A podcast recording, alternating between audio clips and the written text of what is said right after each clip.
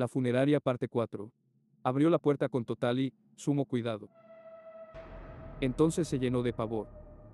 Antonio en el piso, siendo arrastrado por extrañas fuerzas, azotándolo como si fueran ataques de rabia o epilépticos. Ella lanzó un grito de terror, las cosas en esa habitación no se veían bien, quiso ayudarle, pero él se movía como si fuera un poseído. Intentó calmarlo, conocía de sobra, que podía morir si seguía de esa manera, podía ver la expresión de dolor en la cara de su amigo, sabía que podría estar sufriendo y que cualquier cosa que saliera mal podría arrebatarle la vida. Lo convenció y le hizo saber que ella lo ayudaría en todo, poco a poco se restableció la paz y tranquilidad en él.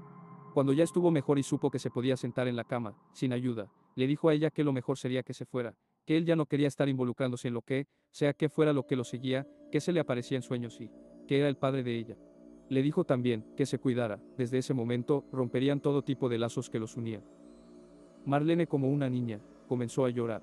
¿Cómo es posible que la dejara sola en los momentos más cruciales de su vida? Justo ahora que había fallecido su amado padre, pero entendió que lo que le había pasado a Antonio no era lo mejor, y pensó que, después de todo, había pasado por un fuerte episodio de estrés, y lo que le había ocurrido no era lo mejor, más siendo ella la causante, se sintió tan culpable. Entonces, salió de la habitación en busca de la ropa de él, para entregársela y que se marchara. Las lágrimas no dejaban de salir de sus ojos grises. Se dio cuenta que su piel, blanca como la nieve, se tornaba cada vez más pálida. Fue cuando decidió que también a ella le hacía falta más descanso y lo mejor sería alejarse de ese lugar, quería aire fresco y, que mejor que fuera lejos. Después de que la muchacha le llevara la ropa a su amigo, este le juró que no la volvería a ver o a contactar y que todo lo que fuera de él lo mandará por correspondencia. Así, él salió a toda prisa de ese lugar, no queriendo jamás volver. O eso creía él. Los días pasaban y, se sintió mejor, las pesadillas habían desaparecido, ella ya no lo llamaba y, no lo buscaba, las cosas que fueron quedándose en la tienda de antigüedades, llegaron días después por correspondencia y parecía regresar todo a la normalidad. Pero los espíritus no olvidan. Una tarde, mientras él seguía en sus investigaciones, yendo de camino para la ciudad de Camargo, se vio en aprietos cuando, su llanta, se ponchó en la carretera que colinda al pueblo donde estaba la funeraria. Pensó que no era para más mal su suerte cuando, de repente, el viento comenzó a arreciar y las ramas de los árboles comenzaban a mecerse más y más abajo, hasta que los troncos débiles de los árboles se quebraron. Se escucharon las hojas secas de los árboles en el suelo, como cuando las pisan, y el viento calmó. Él pensó que no podría ser más terrorífico, dado la experiencia pasada. Entonces lo vio. Aquel viejo, con cara esquelética y ojos profundos, los dientes chuecos y la lengua podrida, los dedos con la piel y la carne desgajada, los gusanos que, en un intento de permanecer en un lugar, salían de las cuencas de los ojos, en la cara de ese monstruoso, esquelético y horrendo ser. Lanzó un alarido que estremecería hasta el más valiente hombre. Antonio, con la cara llena de terror, se echó a correr.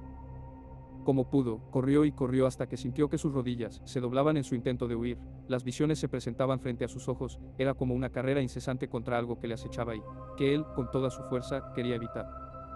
Llegó hasta una puerta de madera, y esta, al ser apenas tocada con los dedos, se abrió de inmediato. No había luz y las cosas que estaban cerca no se veían, era como una oscuridad tan profunda, que podía poner su mano frente a su nariz y no verla. Decidió quedarse parado en esa parte, no quiso moverse, sin saber qué hacer, podía sentir que los vellos de su cuerpo se erizaban con el paso del viento, que se escuchaba como silbaba en las rendijas de las ventanas, o como se escuchaba el incesante golpeteo de las ramas de los árboles en la ventana de arriba. Un murmullo comenzó a escucharse más y más alto. Delante de él, lo que lo detenía era solo la oscuridad inmensa que acompañaba el lugar. Esto comenzó a inquietarle, se suponía que él estaba solo, no podía haber nadie más ahí. Caminó dos pasos hacia atrás, intentando buscar la puerta, entonces sintió que algo topó con él al mismo tiempo, que caía de espaldas, haciendo tremendo escándalo. Un rayo en el horizonte iluminó la extraña y oscura habitación. Fue cuando sus ojos, pasmados por lo que le mostraban, se quedarán inertes ante semejante situación. Era un caos completo, los cadáveres tirados por doquier, a donde giraba. Estaba uno de esos cuerpos tirado como si le viera fijamente, acusándole con esa mirada inquisidora que solo había visto en cráneos sin. Fue encontrado muerto de un paro cardíaco. De Marlene no se supo nada.